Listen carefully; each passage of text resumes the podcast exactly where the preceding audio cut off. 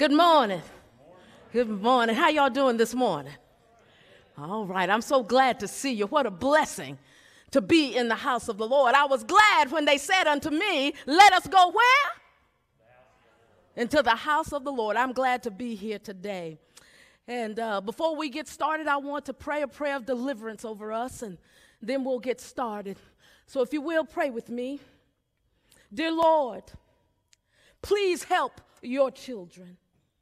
We are tempted and tried day after day by the adversary. Please set us free from our addictions and heal our afflictions. Deliver us from those things holding us captive.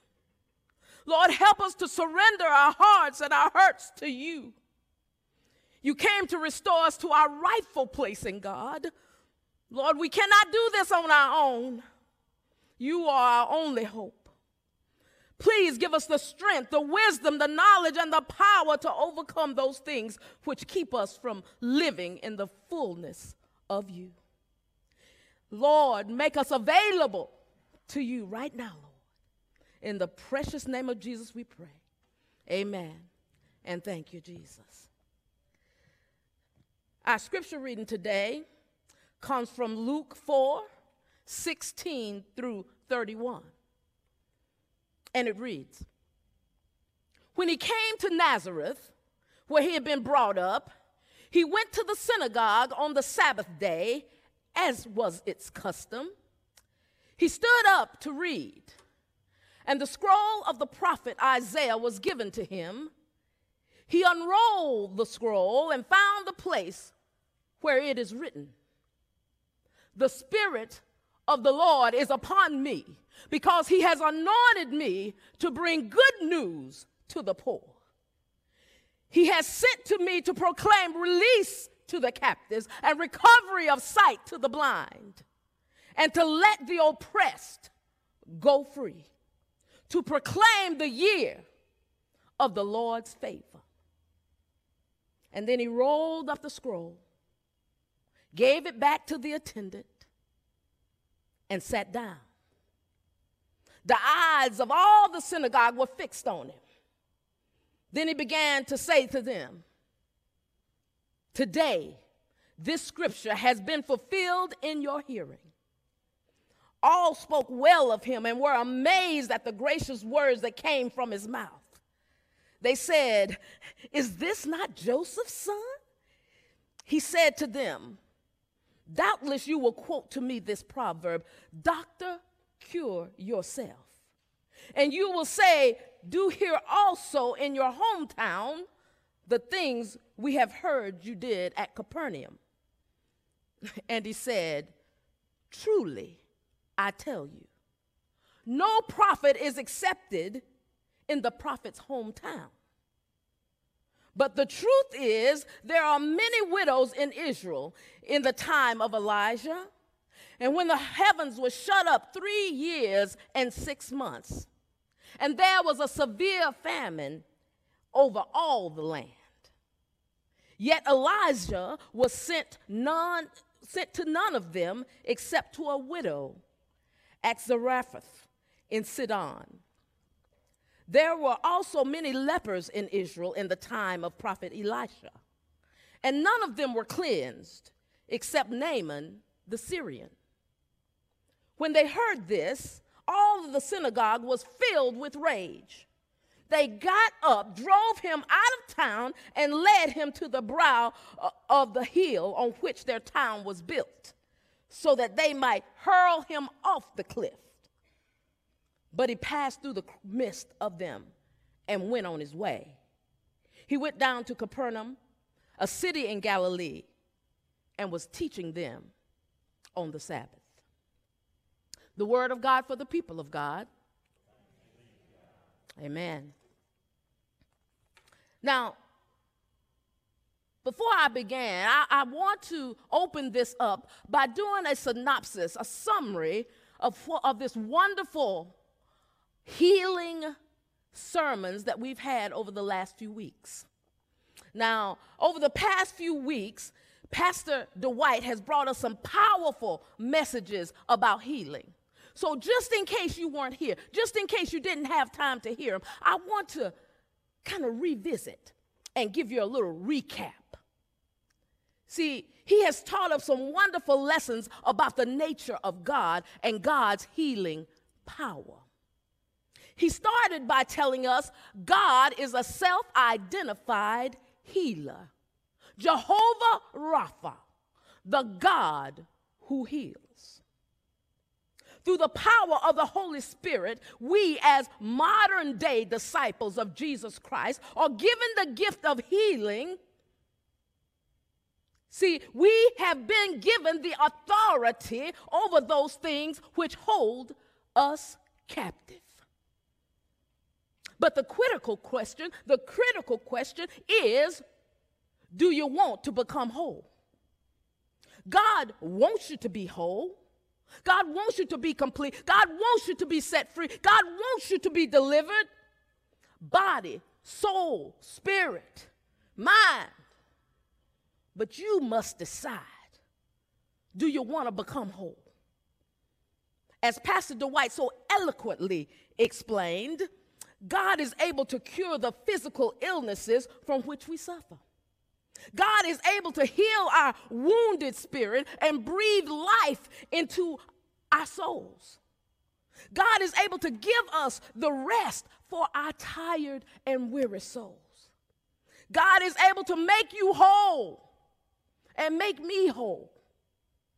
But it's up to us today to say, Lord, I want to be made whole. Lord, please heal me. Please set me free. Our great pastor helped us to understand sickness and injury are symptoms of creation's fallenness. Our failure as humans to wholly trust God, our tendency to rebel against God's and, and, and against His desire for us, and choosing our own way instead of choosing God's way, hmm, leads us to consequences that this broken dimension, things that such as war and fighting and emptiness and sickness and depression and addiction, these things all come because of our fallen condition.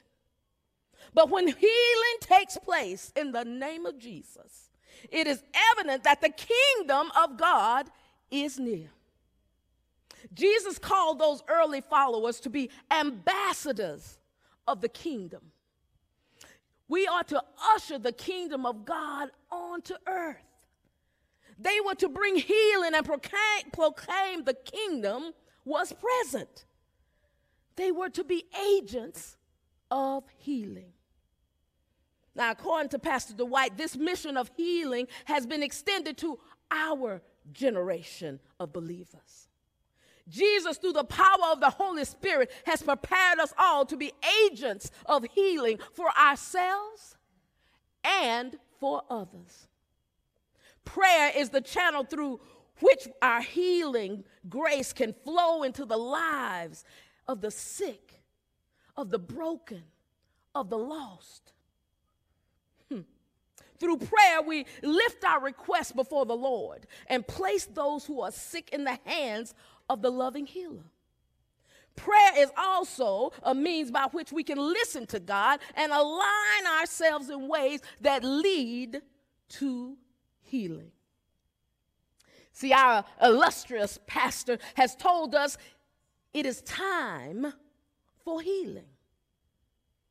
Now, I know most of the time up in the Methodist church, we are quiet, but you know I'm not going to let you do that, right? So let's say this thing together. It's time for healing. Now say that after me. Now, what time is it? Oh, hallelujah. Y'all about to get this thing. Oh, yes. See, we've been through so much over the past year. It's been a great challenge for the church and all of God's people. Uh, this COVID 19 has really done a number on us. We have been in a true fight for our lives, and many of us have the battle scars to prove it.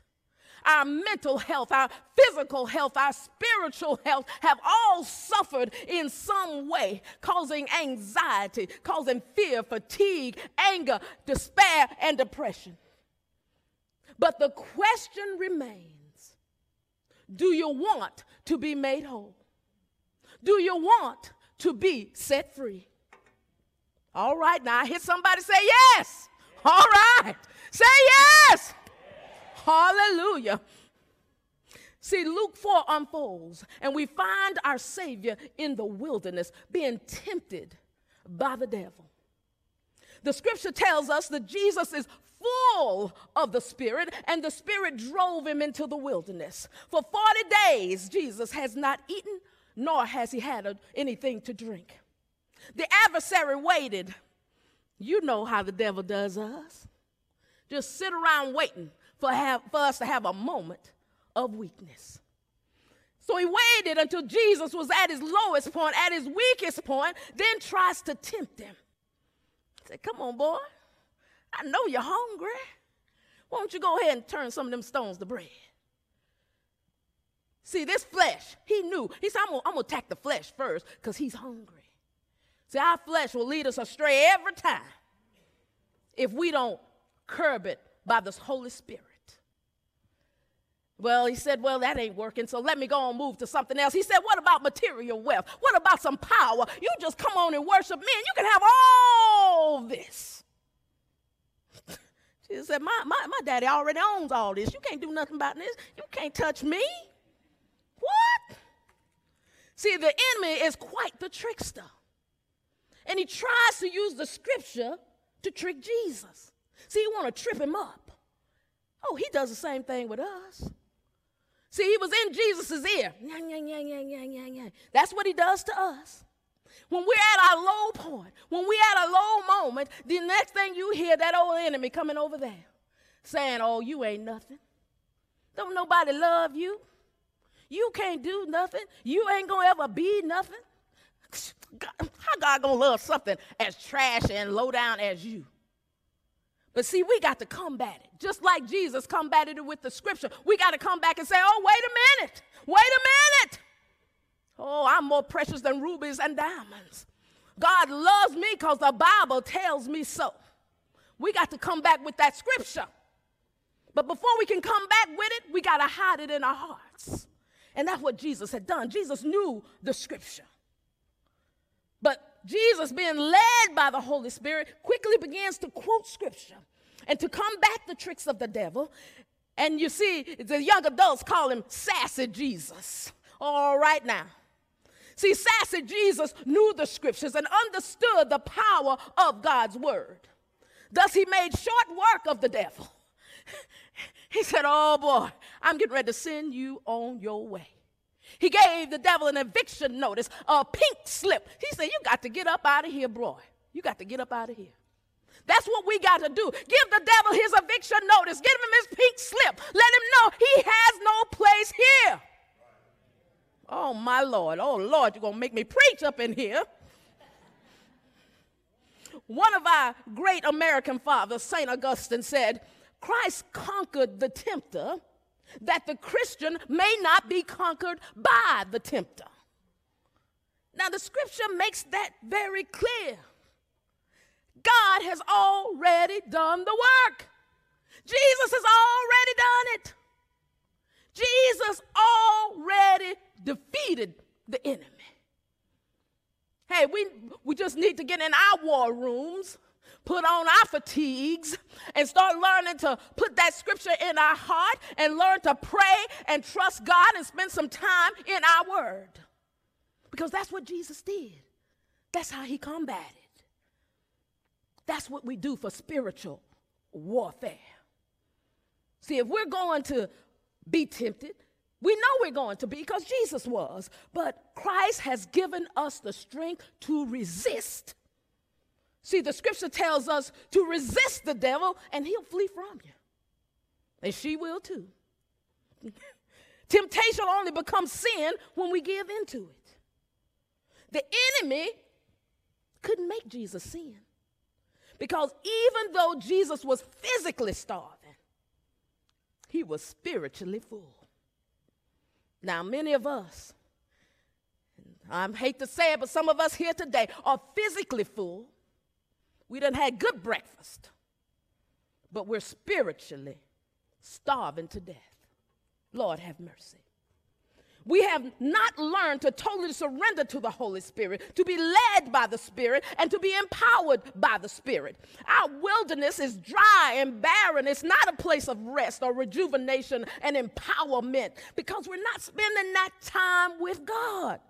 But Jesus teaches us if we are to resist temptation, we must be intentional about spending time alone, getting away spending time alone with God. Now, the events here in our scripture today happened about a year after Christ returns from this wilderness experience. See, I want you to know and I want you to hear me say that God understands what's, what you're going through. You don't have a God that doesn't understand. Your God already been through what you're going through, conquered it, and laid it in the grave. So he returns to Nazareth and goes to the synagogue to read the scripture that you heard in your re- hearing. And Jesus reads the scripture of Isaiah, and the crowd is very impressed. They are looking around saying, Look at Joseph's boy. Oh my goodness, he done made good of himself. Oh, listen how beautifully he is reading that scripture. Oh, yes. Oh, we're so proud of him. Oh, we love that boy. Look at that. They, the crowd was going right along with him. They were enjoying him and so glad that he had come home. Until Jesus said he had not come just to heal and bless them, but he was here to bless and heal and help the Gentiles. Ooh, ooh. Everything went on hold. You say, what, boy? Oh, this boy done lost his mind. The Jewish people thought Jesus was going to continue the Jewish traditions and maintain the status quo. They were all in as long as he was doing what uh, they wanted him to do. Until he revealed his ministry was to the Gentiles. They were so proud until he said, Hey, folks, we need to transform and change our religion to include those who were not born Jews. What you saying, boy? He was all right until he said God should be accessible to everyone, not just the wealthy of our culture, not just the Jews, but God is the God of everyone.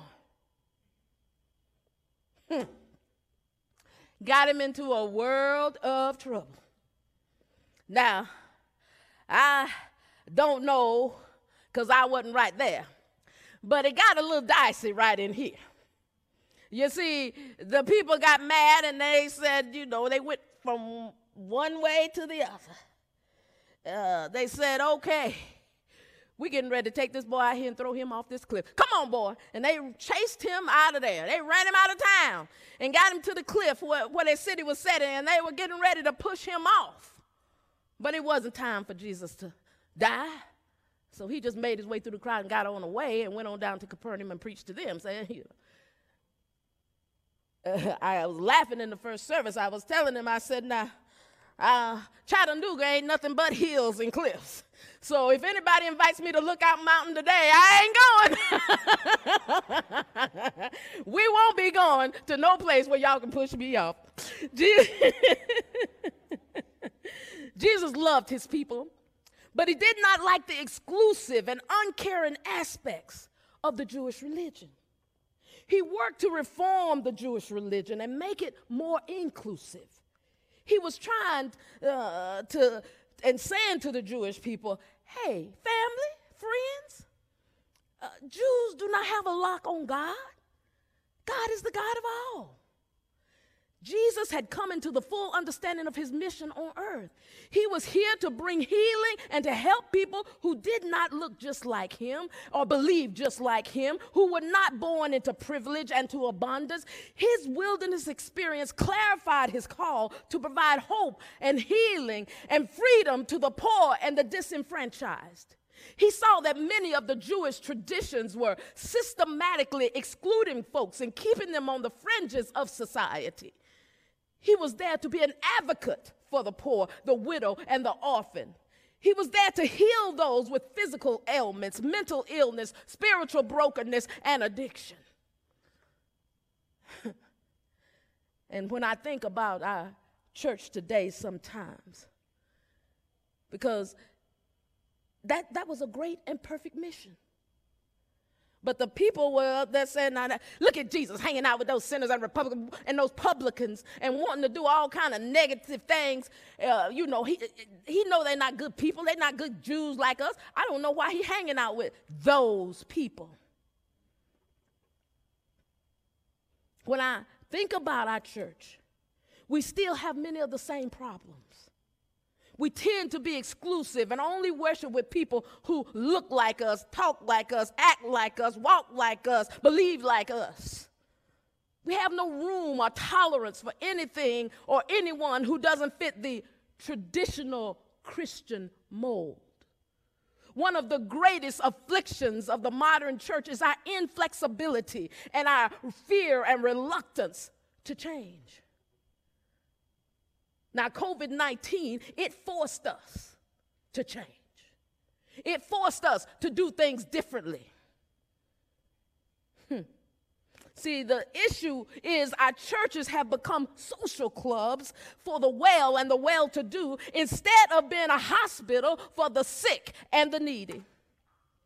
We have lost our way and no longer are clear about the mission to transform the world by making disciples of Jesus Christ.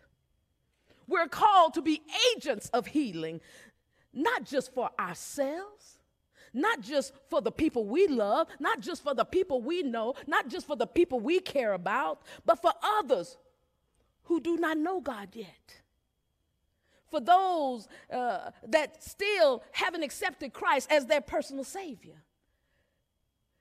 Uh, the church is called to continue the work of Christ